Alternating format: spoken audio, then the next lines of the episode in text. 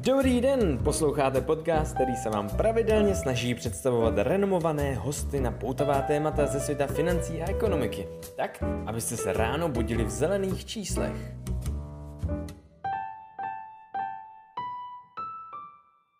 Greeting fellow listeners on Investors Podcast, which is produced under the name of Investors Club.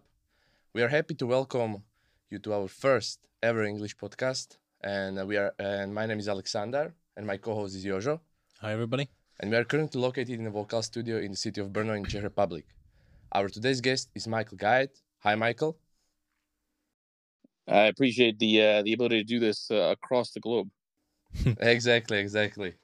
Yeah, Michael is the co-author of four award-winning research papers on market anomalies and investing.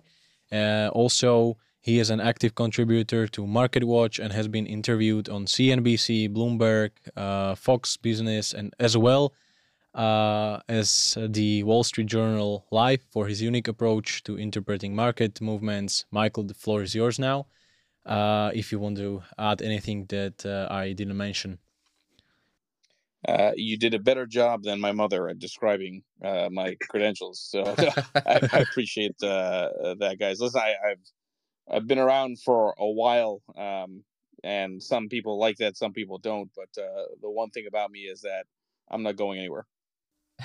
That's how it should. Okay, okay, Michael. So at first, uh, what led you to portfolio management? Why did you choose the finance sector?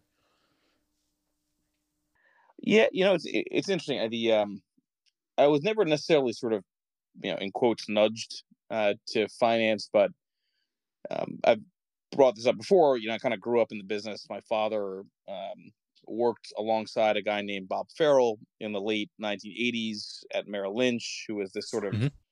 legendary technician. I grew up, you know, seeing him leave that position, starting his own investment advisory firm, launching a hedge fund um, and seeing his own passion for markets. I, when I was 16, worked on the floor of the New York Stock Exchange, fell in love with the excitement of it back then, and I always, um, I always found it just an interesting field and domain to focus on. I was one of those kids that would try to read as many textbooks and books as possible on mm-hmm. investing markets. You know, kind of the old school technical analysis tomes that you know nobody even knows exist anymore. Um, so I think there was a degree of osmosis, just you know, seeing my father uh, have that passion, and then that kind of filtering through to me. Okay, so like, would you say because this was my another question that uh, you were you were highly def- uh, influenced by your father, right? Yeah, I mean, I think to some extent everybody you know is influenced by their their parents, right? I mean, makes sense. I mean, aside from totally the genetic aspect of it, and obviously, you know, even if it's not genetic, right? It's it's, it's who you're around, right? I mean, human beings are very good at mimicking other human beings, right? Which is why we get into these echo chambers. Why confirmation bias is a legitimate thing because we kind of form our own thinking based on the thinking of others. Totally. I uh, I really enjoy your thread um, with videos of your father that you published on 24 December. It was uh, it was really good one thread, and I highly recommend everybody to uh, to watch through it. Yeah, I appreciate that. It's funny because I, uh, yeah, it's like on, on an old VHS, like VHS, which I don't even know if people know what that is anymore, but it used to be how people would watch. Right? I mean, you know, other countries, I'm sure, still have VHS tapes. Not, you know, in the U.S., not so much, but yeah, it was a video that uh, was literally just like in a closet. It was a VHS tape that was in a closet. Um, and I saw, you know, the title of it. I started playing it. I asked my mother what it was. She forgot that we even had it, and I was able to digitize that video. You know, it's a nice memory. He was, um, yeah, he was asked in that video to to basically teach the basics of technical analysis to a bunch of Merrill Lynch brokers, right? Because you know, like uh, something we can talk about. A large part of the investment industry, like it or not, is sales, right? And totally, in order to be able to sell, you have to be able to communicate, you know, an idea, which means you have to still know how to analyze right? So it was it was that sort of introduction to technical analysis, which you know, even though that video is from the mid '80s, it's funny how this stuff really doesn't change, right? The the the analysis, the way that people think about things, um, it's kind of frozen in time, uh, which is why it's it's so remarkable. Yes, I agree. Okay, Michael, and moving on to your uh, performance, how was your year or two two years during this pandemic? And well, as a portfolio uh, manager, was it chaotic? chaotic, uh, chaotic? Yeah, and uh, well, basically due due to this uh, whole new situation in the world. Yeah, I mean, I mean, so my entire approach is predicated on leading indicators to volatility right? Which is what risk off is. People think that risk off means no risk. It doesn't mean no risk. Risk off means conditions that favor higher volatility. Higher volatility translates into default risk. So a year like 2020 was actually phenomenal in my world, um, in the sense that you know I, I I don't say that in a cavalier way. You know, my mutual fund ATAX, ATACX, which yes. I launched in 2012, more risk on, risk off, you know, as a concept, more complex than my ETFs. In 2020, my mutual fund was up 72% not because it was in you know these kind of nonsense you know profitless tech companies but because and it's all documented it was risk off in long duration treasuries mm-hmm. prior to the covid crash consistent with the research that it gets ahead of high volatility tail events and then went risk on march 31st um, so you know got sort of the avoidance of the big decline in stocks treasuries making money and then got back in the stocks. And of course there were a number of kind of false rotations along the way but you know 2020 was was the best year I ever had in my career. Which you know I, again in the context of everything that happened, I feel bad saying, but that's kind of what I designed the approach to do, right? To to thrive when everything's kind of collapsing. The thing is that only lasted for a year, right? As you know, 2021 comes along. You know, I try to play risk on signals in small caps, which go nowhere all throughout 2021. Emerging markets actually trending lower. And then last year was brutal in that as much as it was a bad year for stocks, it was a worse year for bonds and even mm-hmm. a worse year for treasuries from a flight to safety interaction against stocks. So it's been a very humbling period, right? I, I launched my mutual fund the day before QE3 in 2012. There's not much risk post QE3 and zero interest rate policy, so I'm whipsawed around with yes. off with that mutual fund. Then I had my shiny object moment in 2020, mm-hmm. and then two years later, you know, in terms of at least the assets under management, I go round trip despite, you know, kind of killing myself for a decade trying to preach about the importance of risk management in an environment that had no risk at that time. Yeah.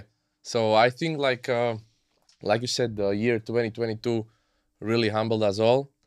And uh, I have I have another one question regarding this. Like, uh, how would you describe overall the year 2022 what lessons could be learned and uh, what implication to the year 2023 are here for us. So um, i think the biggest lesson you can learn from 2022 is that shit happens. And i'll tell you why i say that. Look in any data set in any strategy in every any any anything that you follow you're going to have anomalies. You're going to have outliers okay? You're going to have something which you haven't seen in the data set. This is just the nature of of life markets, right? So last year was the first time in history that long duration treasuries failed as the quote unquote fight flight to safety trade. Right? It just didn't counter equity volatility in a top 20 drawdown. I've shown that chart on Twitter many, many times. It's not my opinion. 10 out of 20, uh, 10 out of 20 biggest declines for the stock market, peak to trough, treasuries making money. Long duration TLT is a proxy, that that fund. Uh, in nine out of 20 times, Treasuries lost, but they lost a lot less, lot less, including in the 70s. Last year was the only time in history it lost more than stocks in a top 20 drawdown for stocks. Now, the lesson yes. there is okay, well, you know, clearly you can argue that treasuries uh, were due to fail against equities, and that's why you can't necessarily rely on the approach. Okay, maybe. But there's another lesson which we could be finding out in 2023, which is that all the lessons around 2022 are actually false. Okay, and what I mean by that is yes, treasuries, the risk offside failed last year. That's why I had such a nasty drawdown in my own funds. The attribution is, is not really around stocks, it's around treasuries. So the signals were right to say defense. The execution, the opportunity set is what failed. But what if the drawdown for stocks is not over? In other words, what if we haven't seen the lows? What if the bear market is still intact? Which, by the way, despite this melt up dynamic I keep hammering on, is my belief right? That we we have not seen the lows. We had a duration crisis last year, and we probably have a credit crisis this year. Now, if I'm right on that, that means you break the lows, stocks, you know, the drawdown becomes deeper, and maybe this time around, in the next wave lower for stocks at some point, treasuries do what they do. They counter. They act as that flight to safety, which I what I was called the Phoenix Rising analogy on on Twitter. I saw So I it. say I that it. right. So I say that because my point is that you know if somebody's going to say the lesson of last year was that treasuries you know are not always a safety trade, it assumes that the drawdown for stocks is over. If it's not over, then the only lesson you learn from 2022 is to be patient because the flight to safety trade never went away. If I'm right in that sequence of returns.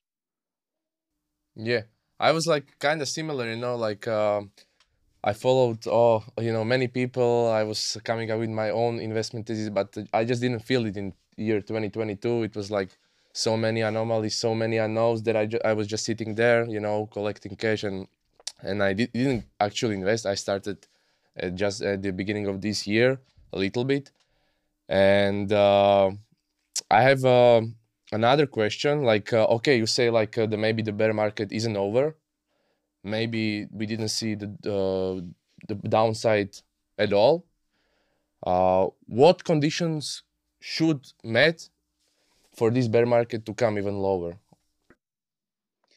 So it's um, it's not that I'm trying to be contrarian for the sake of being contrarian, right? It's Yeah. it's this is just what markets do when you look at market history. The the biggest bear moves happen when there aren't that many bears. Now there's a reason for that. The reason is because there are fewer people betting on it.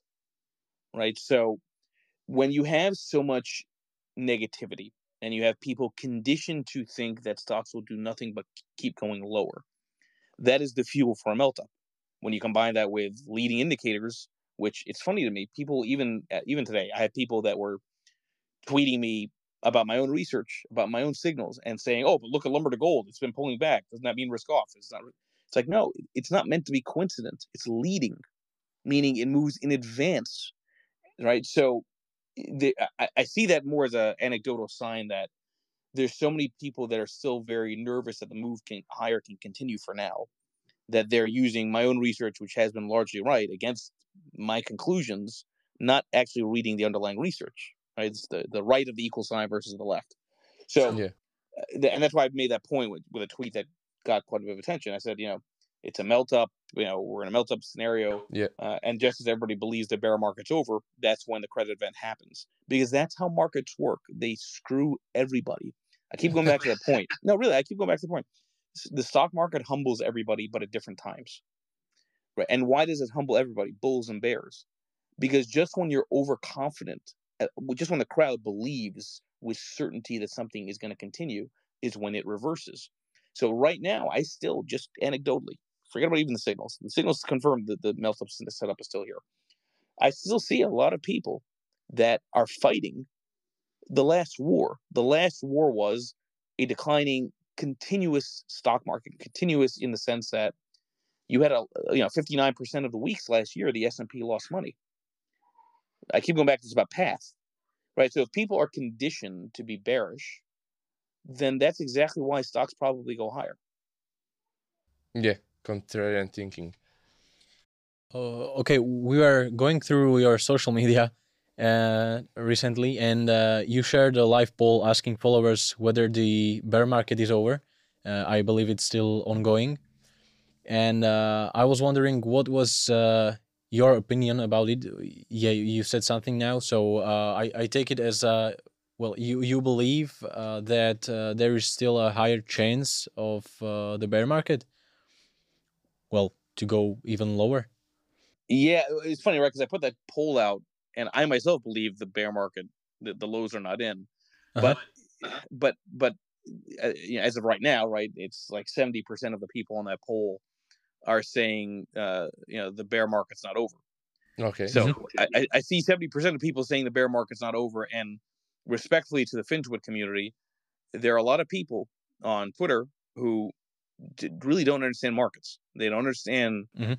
how the economy works. And by the way, I'm not. That's not to say that I fully understand it because it's a very complex animal. But I certainly know the amount of time and effort I put into studying this field of course right? Versus people that are tweeting and retweeting and just showing charts and It's like it kills me. People show all this all this data and all these charts, and it's like I know for a fact all of these data points, like all these likes and retweets, there's zero predictive power Mhm. in 99% of the things that people put out there. And I know because you can back test it. So people are so focused on showing a bearish chart rather than even learning how to back test if the bearish chart tells you anything about the future. So the fact that there's a- a large amount, 70% of people saying the bear market's not over, and I know that the makeup is probably not as thoughtful in terms of the amount of time spent understanding markets and, and the economy, that tells me that the melt up probably continues. It's a contrarian indicator when, despite a very sizable move, there's still a lot of conviction. Right. So that's why I go back to this probably, this melt up scenario probably doesn't end until a lot of these bears give up. Yeah. So based on what you are saying me now, um, besides all the all, all these technical analysis you are conducting or other investment theses, you're also anticipating some kind of behavior of the market and its participants, and um what others can also like, uh, or what indicators can we follow to see and follow this sentiment, and uh, how can we predict that this is time when the contrary action should be put in place? Okay. So this is, I, I always go back to every strategy is a function of three things, right? Signal, Okay. Look back period on the signal, and then opportunity set. Okay. Unfortunately, people they get fixated on just the signal, but you the opportunity set is equally as important. How do you execute offense or defense, risk on or risk off, on what opportunity set you're looking at, right? So that's what I was saying. Like last year, the, the signal was right, being risk off the bulk of the year in the case of lumber to gold, in the case of utilities against equities, leading indicators of volatility leading, not coincident. But treasuries, the opportunity set, are what failed. If you use utilities, if I had used utilities last year my funds as the risk off play, and utilities are risk off sector, my funds would have had a very different return profile, unequivocally, with the exact same timing on the signals. So, but people, I get it. They focus on signals because that's how they're hardwired. They don't think about the interaction against the opportunity set. Okay, now I've done a, thousands of back tests. I put out research papers that are show, you know, these leading indicators of volatility. There are certain things to always keep in mind. Number one is it is true there are very, very few true predictors when it comes to investing. Very, very few predictors that are good. That's why the vast majority of people and vast majority of strategies underperform buy and hold because it's really hard to beat passive. There's a reason for that. There's not that really. I mean, the markets are largely efficient. You can argue in the long time frames. In the short term, not so much. Okay, that's Yeah. that's sort of tenet number one. Um, the other dynamics of this is that that which is predictive tends to tell you the same, or try tends to try to tell you the same, uh, gets gets you the same answer, which is what's happening to the demand for money. What's happening to the demand for money? Okay, so in the case of these five research papers that were anonymously submitted, the the the judges didn't know who I was and who was submitting these papers against a whole bunch of other peers. 2014 Dow Award, 2014 Founders Award, 2015 Found, uh, Founders Award, 2016 Dow Award, 2020 uh, Founders Award from NAAIM and, and the CMT Association. The commonality across all the papers in documenting leading indicators of volatility is that the indicators tell you about changes in the demand for money. Utilities are a leading indicator of stock market risk. Why? Because utilities are the most bond like sector of the stock market. When they outperform, they tend to warn you of tail event risk rising, conditions favoring higher volatility. You go back to the late 1920s, when utilities are outperforming the market on average, stock market volatility is higher. This is fact. It's not my based on my opinion. You look at lumber to gold. Lumber to gold is about housing, which is about mortgage rates, which is about demand for money. You look at moving averages. Usually, when you're below moving average, you're in recession. Demand for money. You look at uh, uh, the VIX. Usually, when the VIX has spiked, it means demand for money has collapsed. Right? It means there's no liquidity. Right? This so, so that's what volatility spike is. So from contrarian signal, it's all that's also about demand for money. So my point is that, and of course treasuries, which of course are interest rates. So my point is that the only things that I've seen, and I've done a lot of different tests. Okay, the only things that really do have predictive power are those areas of the marketplace most sensitive to interest rates. That's why I focus on lumber to gold. That's why I focus on utilities. That's why I focus on the bond market, on credit spreads. This is the stuff that gets you, you know, 50, 60% of the way there. And I say that also because that's the third major tenet, which is that the harsh reality is that not only are there a few predictors when it comes to investing and trading, but whatever predictors you have, like in the case of my signals, only explains a portion of why markets do what they do. The rest is randomness. The rest is noise. The rest you can't model. So that's why it always it's funny to me when people show these like perfect strategies, these like 45 degree lines, and they show these these fancy uh, equations with hundreds of variables. It's like this is a disaster waiting to happen. This is why hedge funds blow up. You cannot create a robust approach to markets if you think you can curve fit by throwing as many variables as possible to get you to what the past looked like, as opposed to saying, let me focus on the area which might explain 50, 60% of why markets do what they do and accept the truth, which is that the rest is probably randomness. You know, rather than again trying to over optimize and chase optimization. So I know it's a long-winded answer, but my whole point with this is that, you know, from a signal perspective, it's ultimately about demand for money. It's about it being a leading indicator, and not a coincidence indicator. The sentiment is more anecdotal, but it does seem to line up from a contrarian perspective against the signals that I'm, you know, documented as having predictive power.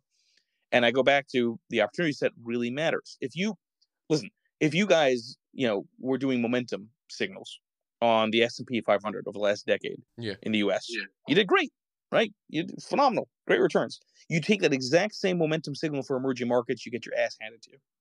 It's like death by a thousand cuts because you get false signals, right? So that's what I'm saying. It's more than just signals. People get obsessed with signals. It's ultimately also, also about the opportunity set and the cycle favoring your opportunity set. Yeah, so so you it's more complex than many people anticip- were anticipating. I totally agree. And uh, there is one thing you mentioned, VIX, and um, I've been actually following VIX for a while, and uh, there wasn't spike like it should be in some kinds of vol- uh, in volatility during the market. And I also think the Michael Burry uh, also mentioned some kind of uh, VIX being uh, heavily squ- short squeezed. What are what is your opinion on VIX and why we didn't see some big spikes in in uh, VIX? Yeah. So okay. So a couple things. So um, first of all, this the the it relates to the dynamic of last year, right? Which is that the flight to safety trade trade failing, which you know, I said was my hell, right? Treasury is not benefiting from volatility in equities, is related to the VIX not spiking, which is also related, by the way, to credit spreads. So, uh, if I keep going back to risk off is ultimately about default risk off. When you have high volatility in equities, this this by the way is also this is kind of a really important point. You, you often hear that argument that the Fed will raise rates until something breaks, and that the something breaking is the S&P 500, which is why there's a Fed put. It's not true at all. It's not a Fed put on stocks. It's a Fed put on credit spreads, on default risk, because that's what impacts the real economy. So last year was a, a strange year in that you had a devastating year for bonds. It was really a shift in the entire bond market. You didn't have default risk, right? You didn't have you didn't have a re- credit spread stayed tight, right? Which is really bizarre, right? In in the way the bond market internally behaved. So as long as credit spreads are tight, you don't have default risk. You're not going to have a VIX spike. So uh, uh, what I'm arguing to you is that it's one of the same. If you were to overlay the VIX against OAS option adjusted credit spreads, you see a one for one relationship, meaning you get a VIX spike in equities, you get credit spreads widening, you get a flight to safety. You didn't have that. So part of that is is why you didn't have a VIX spike. Um, I will say something also though, which is important because I think I, it's like I put out that that tweet um, that speaking about contrarianism, the fact that day trading and retail activity from research I've seen, CNBC had a segment on it, is at you know lows. Right, people day trade when they're overconfident. When you break overconfidence, that's actually when you have a bullish move. That's another reason why I would argue that the melt up is probably not over. But eh, at some point, you're going to have a VIX spike. And again, I go back to if I'm right that you have a credit event, you know, I think this year down the line, not just yet, then you should see that VIX spike. You should see stocks break the lows. You should see the return of the flight to safety trade. You should see the undoing of all of the hell uh, that happened last year. And by the way, selfishly, I'm biased. I want to see that because it's it's like people think that with my rules based approaches that I'm saying melt up because I'm talking about my own book because that's how I come back in my funds. It's not true. I actually come back in my funds primarily from getting the risk off trade right. I want to see the stock market go down hard. At the same time, treasuries counter. It remains to be seen, but that's really the sequence that I, I myself need for my own strategies. I understand. I understand. Okay, um, how do you how do you see conditions in the current market favoring an all-weather portfolio like 60 to 40? Um, well, should investors return to it, or what is your position? Yeah, it's a, it's okay. So this is actually a really interesting question. So I, I keep going back to general rule of thumb: you want to buy dislocation, sell normality. Okay, so I mean that's basically buy low, sell high, right? Normality is high, no. dislocation is is the drawdown, right? Okay, so the fact that everyone says 60-40 is dead probably means it's about to have the greatest comeback since Lazarus. Okay, but you know, just I say kind of as a joke, but the um, but there's a nuance there, which is that you know uh, the 40 has credit risk. So I go back to if I'm right that we see with hindsight two back-to-back bad bond years. 2022 was a bad bond year because of duration risk. 2023 becomes a bad bond year because of credit risk. Then there's going to be an opportunity for 60-40 to be better timed, right? Because like it wouldn't surprise me at all this year if you see junk debt yielding 10, 15 percent, which would be a hell of a buy Yeah. if it gets to that point, right? Because then the Fed's going to step in. That's your disinflation, deflation shock, and the Fed just repeats the same cycle it always does, which is try to prevent mass bankruptcies by th- throwing money into the system, right? And by the way, that that that thinking is not based on some randomness. Again, most most bonds uh, uh, with low rates they mature. A lot of these bonds post COVID they mature next year, so they're going to roll over into higher rates. I very much believe the reason Powell s- alluded to the idea that he expects inflation will be at two percent next year which sounds aggressive, is because he knows he has to lower rates in advance of the refinancing rollovers that are going to be happening from all these low rates by a lot of zombie companies into a higher rate environment, and he's got to get ahead of that. No, Uh, we, we, can, we can criticize the Fed from here until tomorrow. They're not stupid. They're not stupid. They Yeah. may be wrong and, and, and late, okay, but they're not stupid. Right? There are things you can see coming, right? So, uh, you know, that's what I'm saying. This is this is going to be a really fascinating period. So, going back to the question on 60-40, it's not dead. I mean, uh, it's it's probably just starting to breathe again, right? It's, it might go back into a coma for a short period of time, but I find it hard to believe that all weather uh, doesn't kind of as a as an approach work again. Uh, Look, I, I keep going back to this point. Just because it's raining doesn't mean you'll crash. Just because it's sunny doesn't mean you won't. All weather doesn't mean you're guaranteed to keep doing well. It's still about probabilities. Yes. Okay, but um, so if I'm not mistaken, what you just mentioned is like uh, uh, Fed wants to push down the inflation because of the bonds that will mature next year, and uh, will actually Fed manage the soft landing, or did it already? The- yeah, I mean, it's I, I am. It's 'cause I do a lot of these, you know, Twitter spaces with different guests. I had one on earlier, and I was kind of hitting on this question of precision, right? The, the a, a soft landing assumes there's a degree of, of precision in the, what the Federal Reserve is doing in a very complex system, which is very highly levered, where any single butterfly flapping its wings can create a hurricane.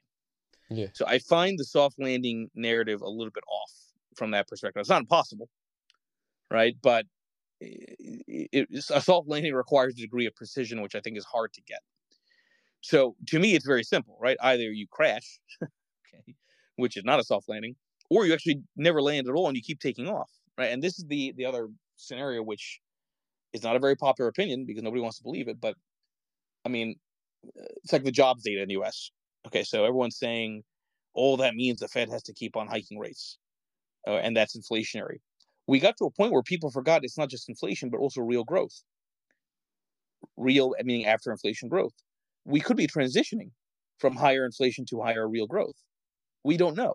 In which case, we never land at all. Right? In which case, Mhm. the bear market is over, and everyone then is back into the cult of equities. Right? My, my point is, uh, it's not impossible. It's not my base case. But if we go back to it's it's not about sort of the idea of precision of a soft landing, slowing it down just enough to Goldilocks. I think Goldilocks is less likely than you know actually uh, either a crash or the other extreme, which is a real you know hyper growth environment, which again is not a base case, but I think that's more likely than a soft landing. Okay.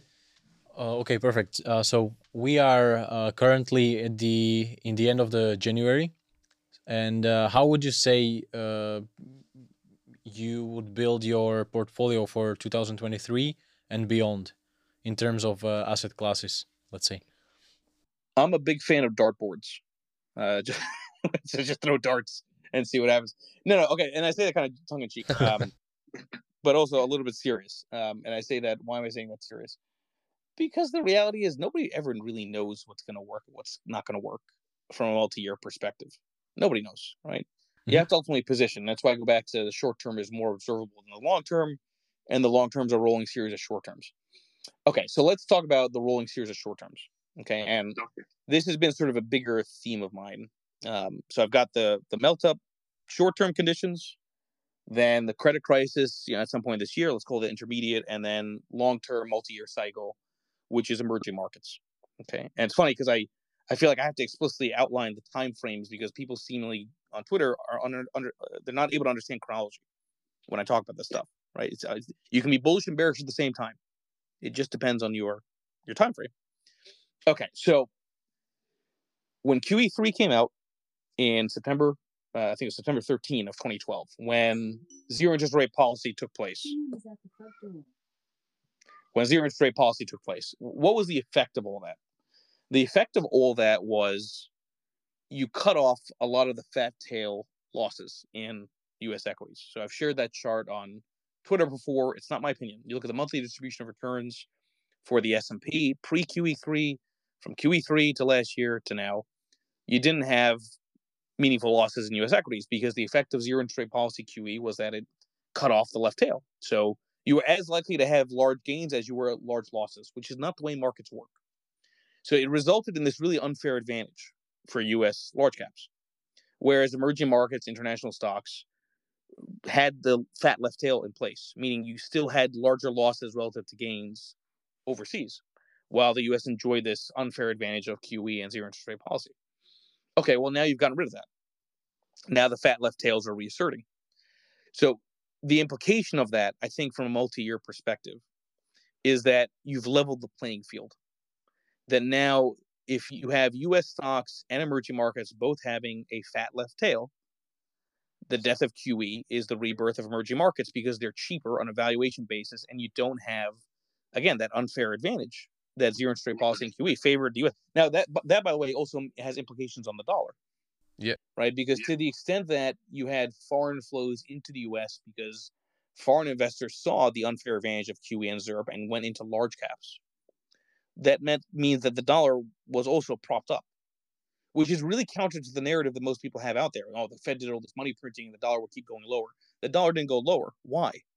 Despite all this quote unquote money printing, because momentum players outside the U.S. went into the U.S.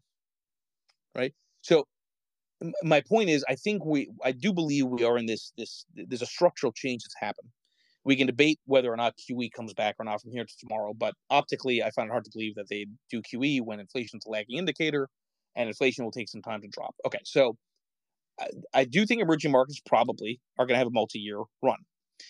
Now, you're going to have in that rolling series of short terms making up the long term plenty of periods like last week or two weeks or a week and a half where emerging markets are weak and everyone's like oh what happened to emerging markets?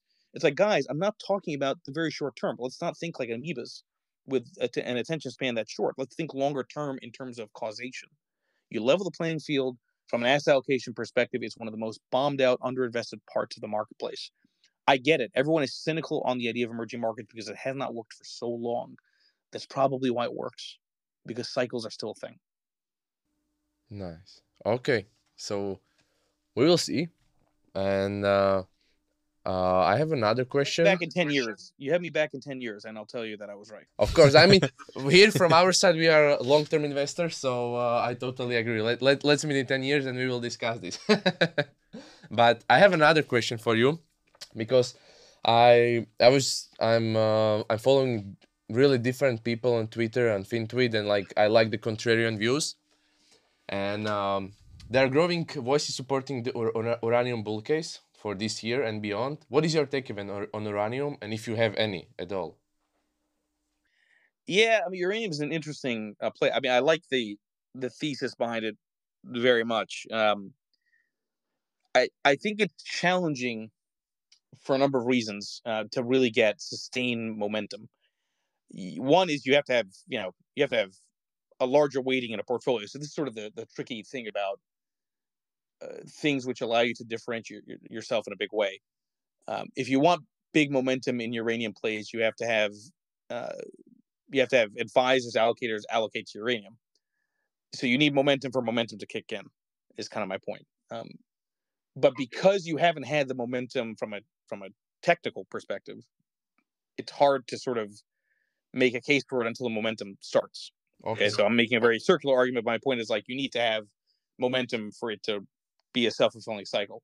The fundamental case for uranium, I think, is there. I mean, I've, listen, I've done a lot of spaces with very uh, thoughtful guys who are much more entrenched in that industry than I am, obviously, um, and it makes sense. And usually, I, I think I'm pretty good at kind of sniffing out, you know, bullshit narratives. The narratives there do make sense to me, but again, it's you know, you have to careful being like a uranium maximalist, just like being a maximalist on anything except your own uh, ability to persevere. Right? It's like I, I- path matters more than prediction. So uranium could, uh, you know, uranium stock for all we know could could quintuple in the next ten years. But what if you know for the next four years it goes down fifty percent first? Yeah. Right? Like that's that's the challenge with this stuff. So it's like everything else. It makes sense to you know do an allocation there, probably a small one.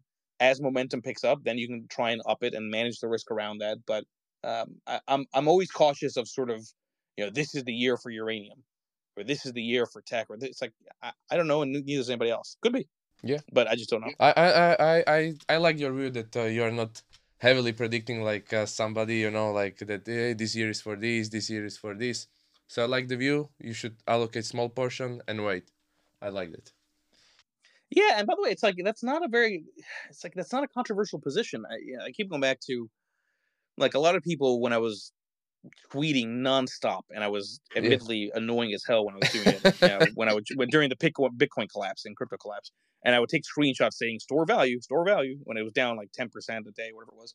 And yeah, people thought I was like being anti-Bitcoin, anti cryptocurrency. No, I was anti-narratives. Right? There was so much overconfidence in in terminology that was nonsensical because there's tail risk that I was basically just trying to show like these these these narratives are wrong. But that's not to say that I don't believe one shouldn't have Bitcoin in a portfolio, because the very definition of the market is not the S and P 500. The the classical definition of investing in the market is all assets. Now we can debate the weightings, but investing in all assets means having a portion of Bitcoin. Okay. Um, but actually, you uh, do you have crypto uh, cryptocurrencies or Bitcoin in your portfolio? No, no. In my case, I mean, so I'm an entrepreneur. My capital is tied up in my own funds. Um, Uh-huh. I, that now that would I consider, uh, you know, at some point, assuming that you know I come out of this drawdown and I'm, I get sort of my redemption story in the risk on risk off approach. I have another fund that's you know in the queue to be launched, but I'm just waiting for an equity drawdown for that to go live. It's an equity fund, that's why I'm waiting for that drawdown. But it's I have a fourth fund coming out okay you know, once that's out and I've, I've kind of built out, you know, that fund family as, an- as an entrepreneur, yeah, of course, I'd go into it. Why wouldn't I? okay so you are open but uh, not yet It, it's always about liquidity. Yeah. It's always about liquidity, right? It's like this is the other thing that people, I think, um, look, you, you, you can either be a maximalist on uh, an investment or you can be a maximalist on yourself. If you're an entrepreneur, you have to be a maximalist on yourself, right? That's where you have to go all in. yes right? So I am all in from an entrepreneurial standpoint, and I bust, you know, I, I work very hard and I do my best to be open and talk to as many people as I can, and it's exhausting. I travel and it's you know it's it's it's, it's a very hard life, you know, the life that I chose, but I wouldn't do that if I didn't believe in it and know the research behind why I'm doing what I'm doing, right? So, um, you know, it's it's it's it's true. I've used this line before. It was at a conference. Somebody once said that diversification is a luxury for the rich diversification is a luxury for the rich. So yeah. uh, I will buy Bitcoin when I get to that point. when I get to hopefully that comes point from- Right. Hopefully, when I get to that point, from from all the effort paying off with a with a long lag. yeah nice Okay, and, and from a short-term perspective, uh, which role is going to uh, is is gold going to play uh, in investors' portfolios? Would you say? I, I think broadly speaking, you know, part of the argument I just made around the fat left tail, okay, was that Okay. all this money went into all the momentum players went into large caps because of QE3 and ZIRP, zero interest rate policy. You don't have that. The same arguments I'm making around emerging markets would probably benefit commodities, would benefit gold. You know, again, because now you don't have the unfair advantage of of the reduction of the fat left tail. So if I'm right on that, gold probably is also in a multi-year cycle. Now, the um, I keep going back to I think people get gold wrong. Gold is the ultimate diversifier. It's a hedge against uh, nothing except except that it just provides non-correlated returns, right? So it's I view it more from that standpoint.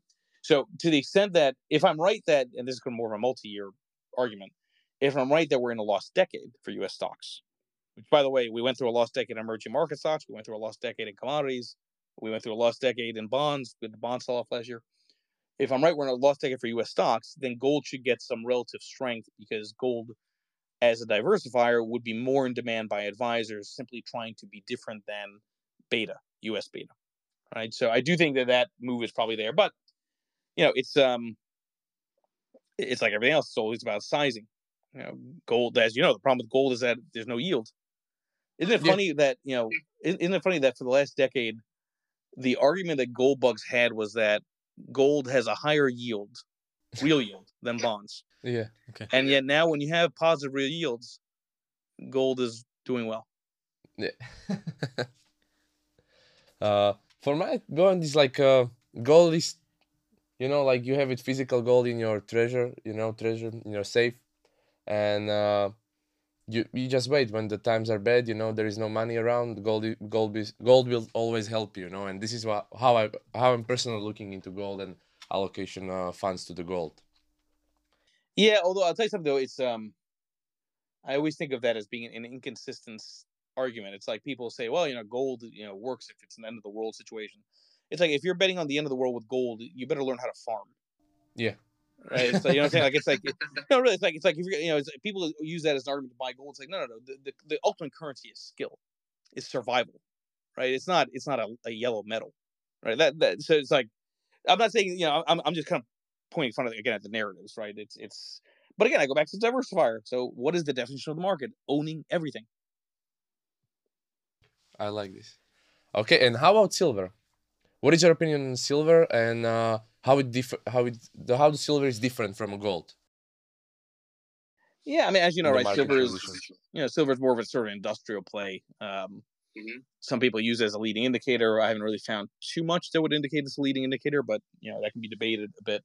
Um, you know, eh, look, it would it would it- these things tend to co-move, right? So there's a reason why silver is called you know the poor man's gold, right? Because it tends to co-move just with a cheaper per ounce price. Um, but yeah, I think that that again, uh, it's there's the argument for owning everything as the definition of the market and then tactically trading around it. I have no opinion on tactically trading silver now at this point. Um, to me, it's more just something that's worth paying attention to because when nobody else pays attention to something, tends to be when you have the biggest payouts.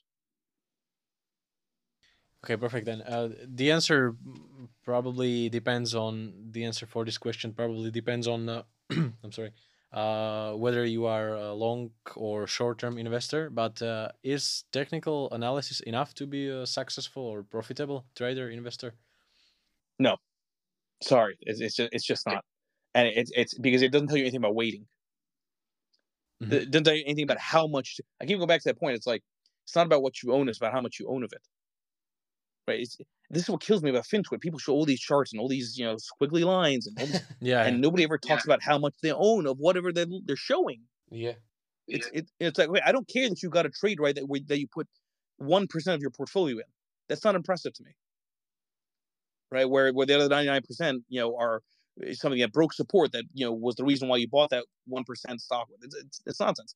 Eh, Look, at the end of the day, I keep going back to eh, while it's uh, it's good to be aware of things.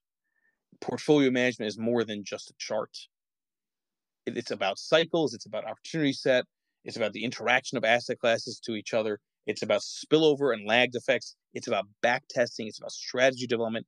It's more than just what you see on FinTwit. And that's why FinTwit, I keep going back to, is like the modern odd lot indicator because people don't know what they don't know.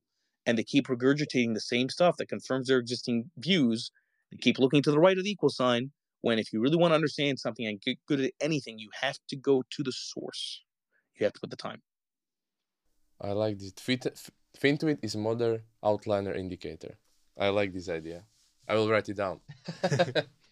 And uh, what are maybe your suggestions for people who want to be like you, uh, like a portfolio manager, uh, have or, or lead their own interviews and uh, own ETFs, funds? Um, I would say don't be like me. So, well, um, and I do have, I do have to hop for another call uh, coming up here. Um, but uh, okay, first of all, it's, I, I, I think it's a mistake to, to say you want to be like someone when it comes to investing. Like people that say they want to be like Buffett or they want to be like Stanley Druckenmiller. Yeah. Everybody's a unique animal. Everybody has a unique set of personality traits, has a unique way of perceiving risk you can't be like somebody unless you have the exact same gene makeup, unless you have the exact same risk tolerance, unless you have the exact same uh, amygdala in terms of, and, and and response to fear, right? Even biologically. yes. So yeah, uh, I'm not trying to be evasive on the question. You know, it's it's ultimately about you need to learn as much as you can, you need to read as much as you can, you need to soak in as much as you can, you need to not insult others that disagree with your viewpoint. Mhm. You need to under always, you know, it's true. It's like I, I know a lot of people are not fans of of Jordan Peterson, and a lot of people are. But there is something that he said which I do agree with, which is that always assume the person you're talking to knows something that you don't. That that's that's that's a good one. Yeah. That's a good one. No, really, and, and and that, that that's like a that's like a life lesson, right? That I very much believe, right? And unfortunately, you see a lot of people that that don't have that mindset, right? So it's not about trying to be like me or think like me. It's about trying to find what works best for you. But in order to know what works best for you, you have to have the right foundation. And the only way you get the right foundation is the way you get the right foundation with any endeavor you want to be successful at. You put the hours in, put the time in, and you don't just do you know drawings on a chart and to make believe that you know what comes tomorrow. Okay. And I think this is the lesson we are leaving it today. Michael, we sincerely thank you for on behalf of our investors club for this valuable interview and uh, for your insights. And uh, I would love, love to also say thanks to our listeners that listen to this part and staying in staying with us to the end. Michael, thank you again. Yeah, no, I appreciate it. And those on uh, those on Twitter Space, given that I was streaming this while we're doing this podcast live, I appreciate you guys. Uh, Yeah, Looks like we had a thank you guys that you are listening to us on Twitter Space. And to our fellow listeners, uh, do not forget to follow us on other social social media, uh, such as Instagram, LinkedIn, or Facebook, uh, to see our upcoming events or workshops. And if you enjoyed the episode as much as we did, uh, please uh, do not forget to rate it. And if you have any suggestions of uh, who our next guest should be, write us an email to podcast at clubinvestoru.com. You can find it in the description. Thank you once again and have a good day.